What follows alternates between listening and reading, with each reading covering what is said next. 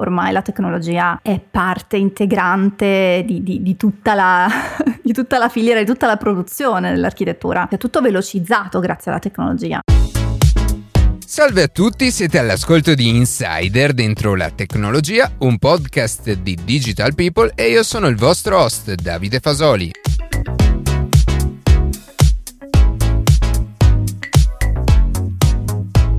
Oggi nell'ultima puntata della seconda stagione parleremo con un architetto dell'aiuto concreto che può dare la tecnologia in questo settore. Prima di passare alle notizie che più ci hanno colpito questa settimana, vi ricordo che potete seguirci su Instagram a chiocciola dentro la tecnologia, iscrivervi alla newsletter e ascoltare un nuovo episodio ogni sabato mattina su Spotify, Apple Podcast, Google Podcast oppure direttamente sul nostro sito.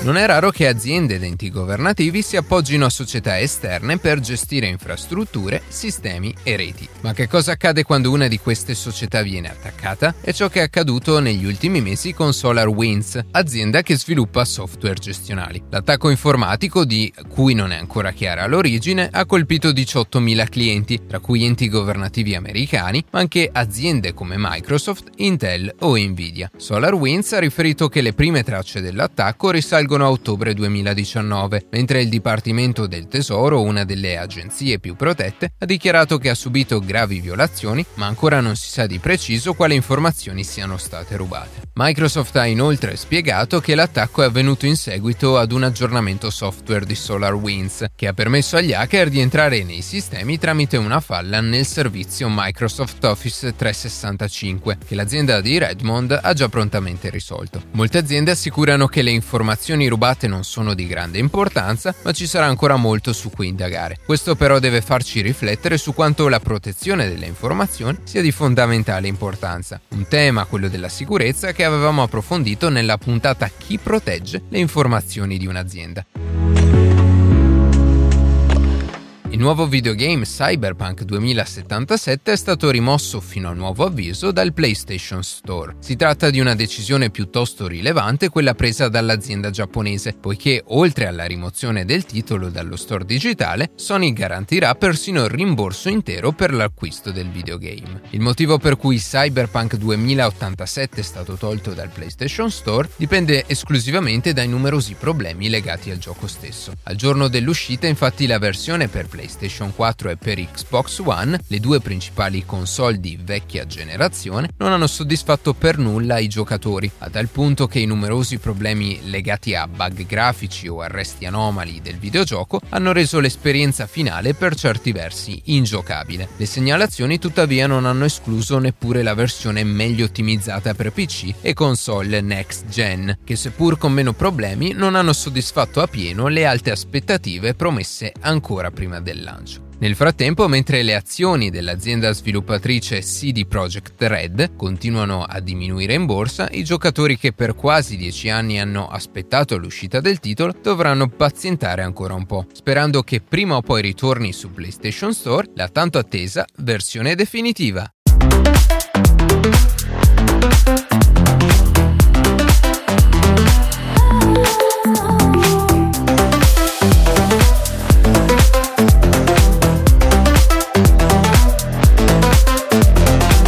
Quando l'uomo ha acquisito capacità cognitive tali da potersi organizzare in civiltà, l'architettura è sempre esistita e ha rappresentato uno degli aspetti principali nello sviluppo della società. E la tecnologia si è dimostrata un valido strumento capace di semplificare e rendere più veloce e preciso il lavoro dell'architetto. E di questo parliamo oggi con Chiara Virgili, architetto ma anche autrice di podcast. Benvenuta Chiara.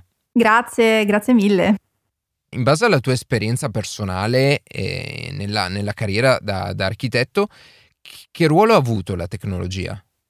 Allora, direi fondamentale proprio perché eh, il settore mm, che ho scelto eh, all'interno del mondo dell'architettura, quello nel quale, sono, mm, nel quale mi sono specializzata, è eh, principalmente quello della visualizzazione architettonica e della modellazione 3D, che sono attività in cui eh, sostanzialmente l'architetto eh, si pone davanti al computer e lavora con dei software specifici, quindi chiaramente il rapporto che si ha con la tecnologia è proprio all'ordine del giorno, è un lavoro estremamente operativo, anche abbastanza faticoso, ma eh, ecco quello che, che, fai sostanzialmente è comunicare a livello visivo attraverso immagini, animazioni il progetto con tutto quello che poi fa parte della, eh, come dire, del completamento dello stesso, perché tu sei in qualche maniera l'ultima ruota del carro di tutta la, la, filiera di produzione, ma anche quello che poi consente man mano di andare avanti step by step. Questo varia a seconda se lavori in uno studio di architettura, quindi con tante persone, tante figure, oppure in uno studio di visualizzazione dove ti occupi solo della visualizzazione, il cliente è fuori, il cliente può essere uno studio di architettura, un designer, eccetera. Variano un po' le cose, però sostanzialmente è un lavoro estremamente operativo.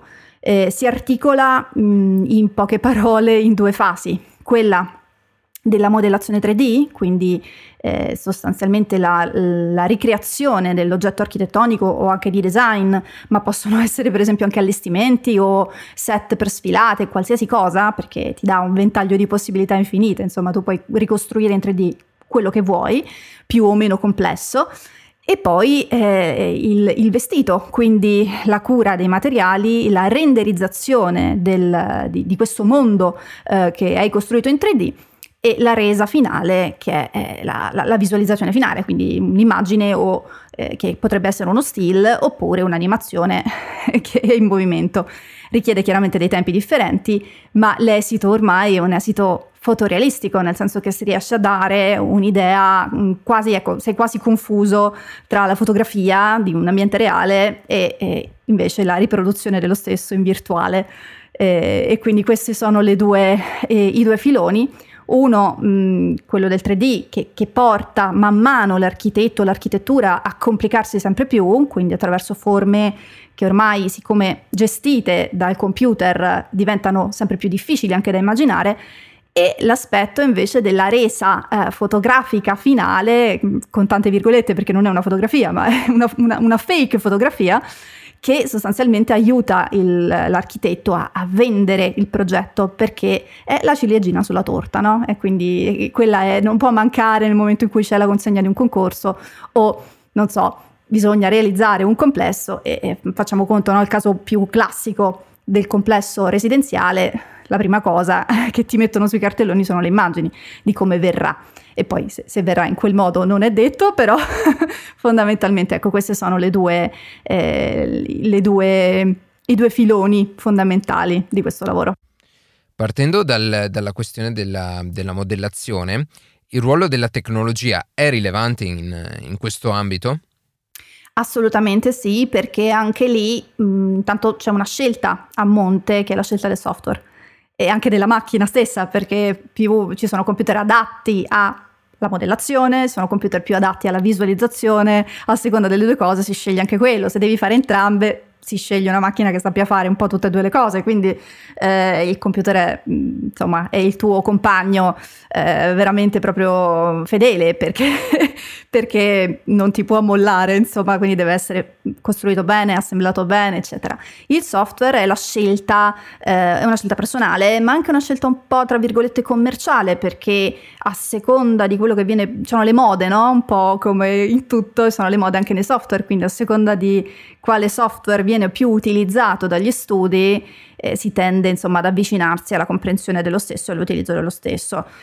Quindi sì, eh, l'aspetto tecnologico poi cambia tanto nel momento in cui le release dei vari, dei vari software mm, mi, si migliorano una dopo l'altra, migliorano il software stesso con gli aggiornamenti e eh, ti danno possi- sempre più possibilità per, uh, per, per, fare cose sempre più complicate. Se penso che all'inizio uh, si modellava esclusivamente comp- mm, compiendo una serie di di azioni, quindi di comandi, e poi nel momento in cui sbagliavi tornavi indietro o al massimo utilizzavi la storia per tornare indietro, adesso eh, si lavora principalmente con mh, mm, programmi di modellazione che hanno una logica algoritmica, quindi non è più un processo, eh, come dire, azione dopo azione, ma è un ragionamento che tu fai fare al software e che ti consente di modificare la modellazione, il, il, il modello 3D del progetto, di quello che è, in corso d'opera. Quindi ti faccio un esempio proprio eh, semplicissimo. Io voglio realizzare eh, 5 pilastri con un diametro di, mm, facciamo conto, 30 centimetri se poi a un certo punto il progettista o lo strutturista mi dice ma, ma meglio che facciamo 40 anziché 30 cm, io vado a selezionare nella, nelle impostazioni del diametro, cioè proprio la geometria del, del cerchio, della circonferenza, il numero 40 e a quel punto si aggiorna automaticamente tutto. Non devo tornare indietro e rifarmi i quattro pilastri, quei 5 che sono con il diametro di 40. Quindi questo ti permette un aggiornamento eh, di pari passo, ecco, ed è una, una, grande soluzione, soprattutto ti consente di raggiungere delle eh, dimensioni anche di, di, forma estremamente complesse, perché sono, è matematica, quindi più complichi diciamo, questa equazione, più il risultato eh, la, la, rappresenta in qualche maniera. Quindi questo ti dà un, un ventaglio di possibilità che nemmeno riesci a immaginare tu. Cioè, prima si disegnava a mano, non riuscivi ad immaginare certe forme, certe, certe curve. Oggi invece, oggi invece sì, è possibile e si possono anche ottimizzare perché poi vanno costruite.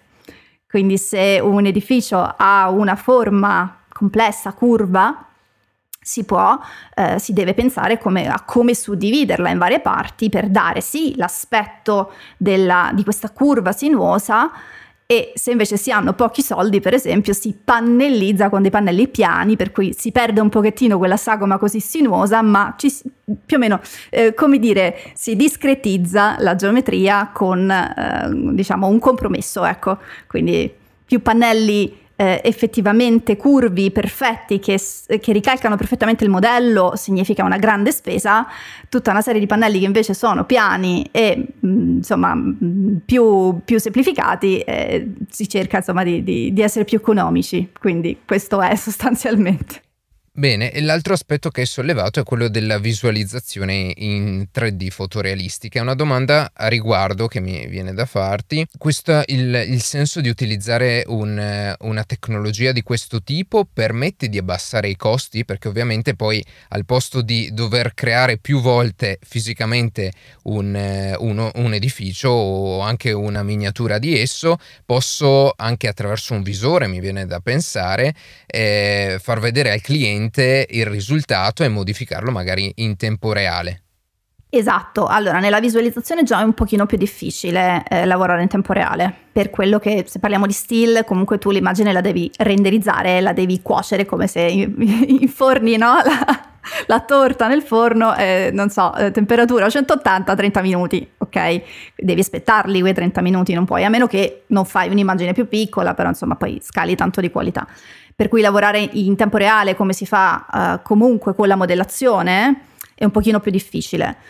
Però eh, certo tu hai tirato in ballo il discorso visori, questa è, è quasi un'altra categoria perché eh, sono visori immersivi, quindi tu sei effettivamente dentro questo, questo ambiente e ehm, c'è qualcuno già che ti dà la possibilità di cambiare dei settaggi già all'interno quasi del visore tu hai la possibilità di, di interagire con, uh, con, l'ambiente.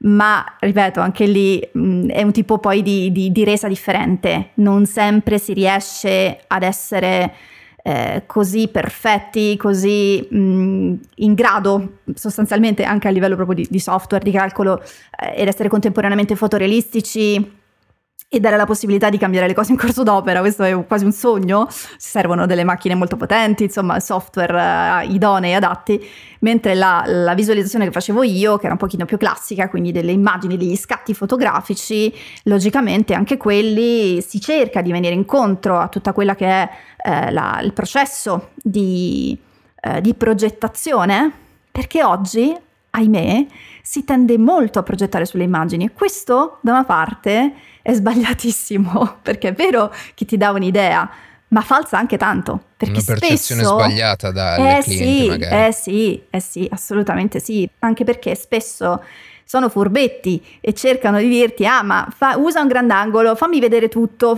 non sono viste però reali, cioè non sono, non sono vedute che nel momento in cui l'opera è costruita tu puoi replicare con i tuoi occhi, come dire, no? Puoi, puoi, puoi rivedere in qualche modo.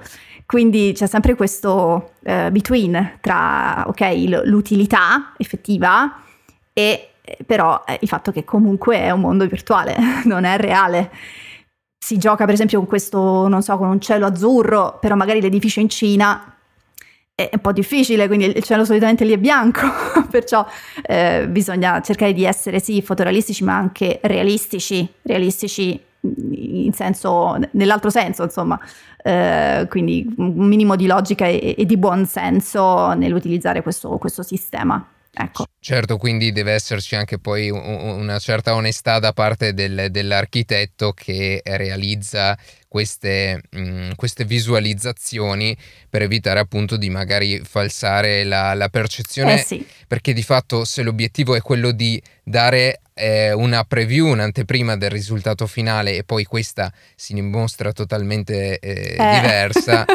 le, alla eh fine sì. Eh, lo scopo di, di, di, questa tecnologia non è, non è poi così. Si così. perde totalmente, esattamente, sì. Eh, hai capito perfettamente il senso della cosa. E, ehm, parliamo adesso di eh, complessità e ottimizzazione. La tecnologia ha permesso in generale di abbassare i costi, quindi per quanto riguarda appunto la, pre- eh, la progettazione, il lavoro di voi architetti?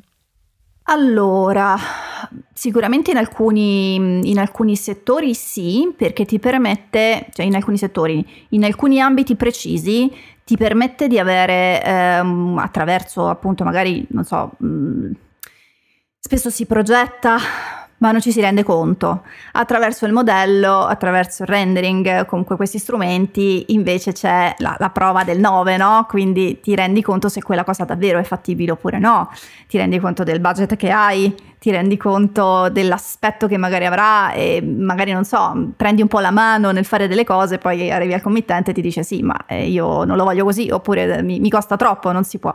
Quindi sicuramente eh, la tecnologia in questo senso aiuta a ragionare molto bene su, su quello che sarà e come ti dicevo prima, nel caso di, della realizzazione di geometrie complesse ti consente di giungere ad un compromesso.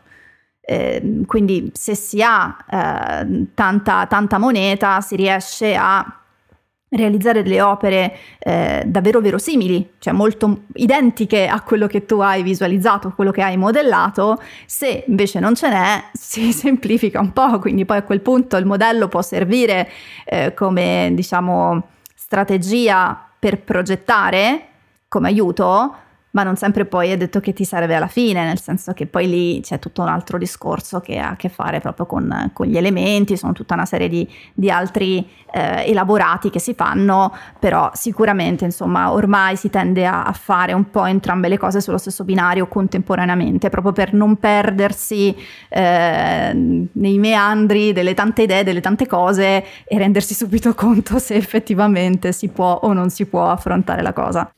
Bene, Abbiamo finora eh, portato degli esempi che hanno di fatto elogiato il ruolo della tecnologia nel tuo ambito, però ci sono degli aspetti cui, eh, del tuo lavoro in cui la tecnologia non potrà mai eh, essere d'aiuto.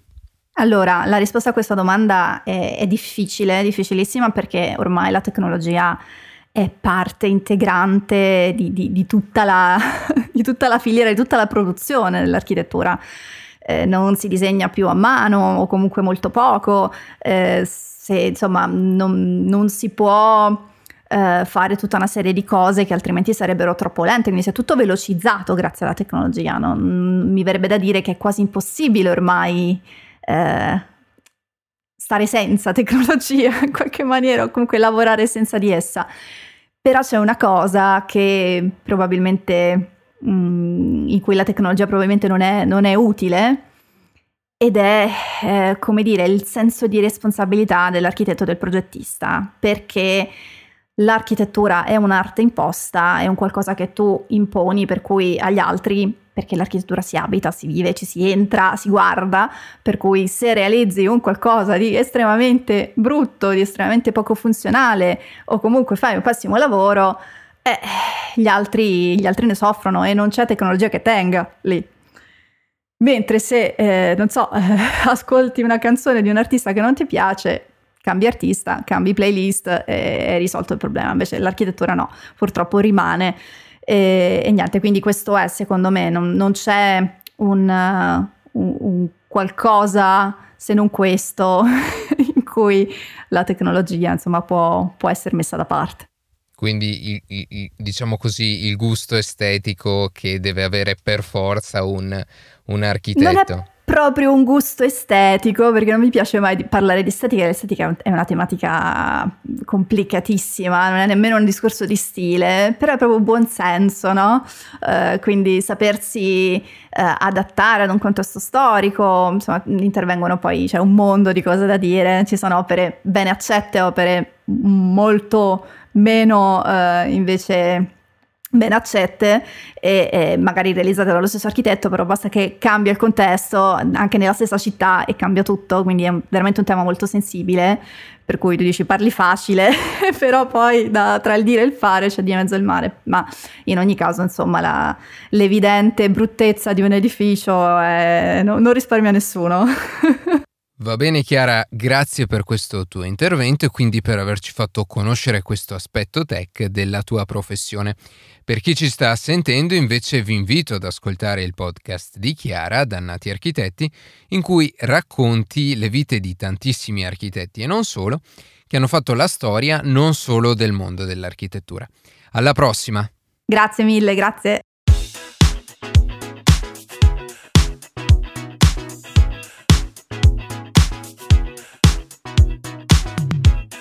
E così si conclude questa puntata di Insider dentro la tecnologia. Questa è l'ultima puntata della seconda stagione e quindi volevo dedicare un breve momento per ringraziare tutti coloro che ci hanno aiutato a realizzarla.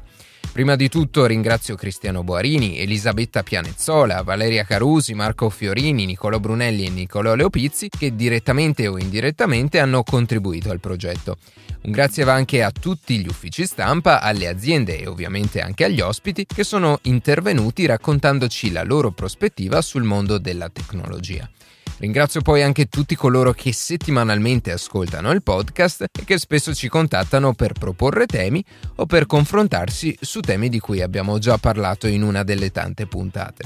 L'ultimo grazie va ovviamente a Matteo Gallo e Luca Martinelli che in qualità di autori ci permettono di pubblicare ogni sabato mattina un nuovo episodio. Noi ci sentiamo nel 2021, cioè la settimana prossima.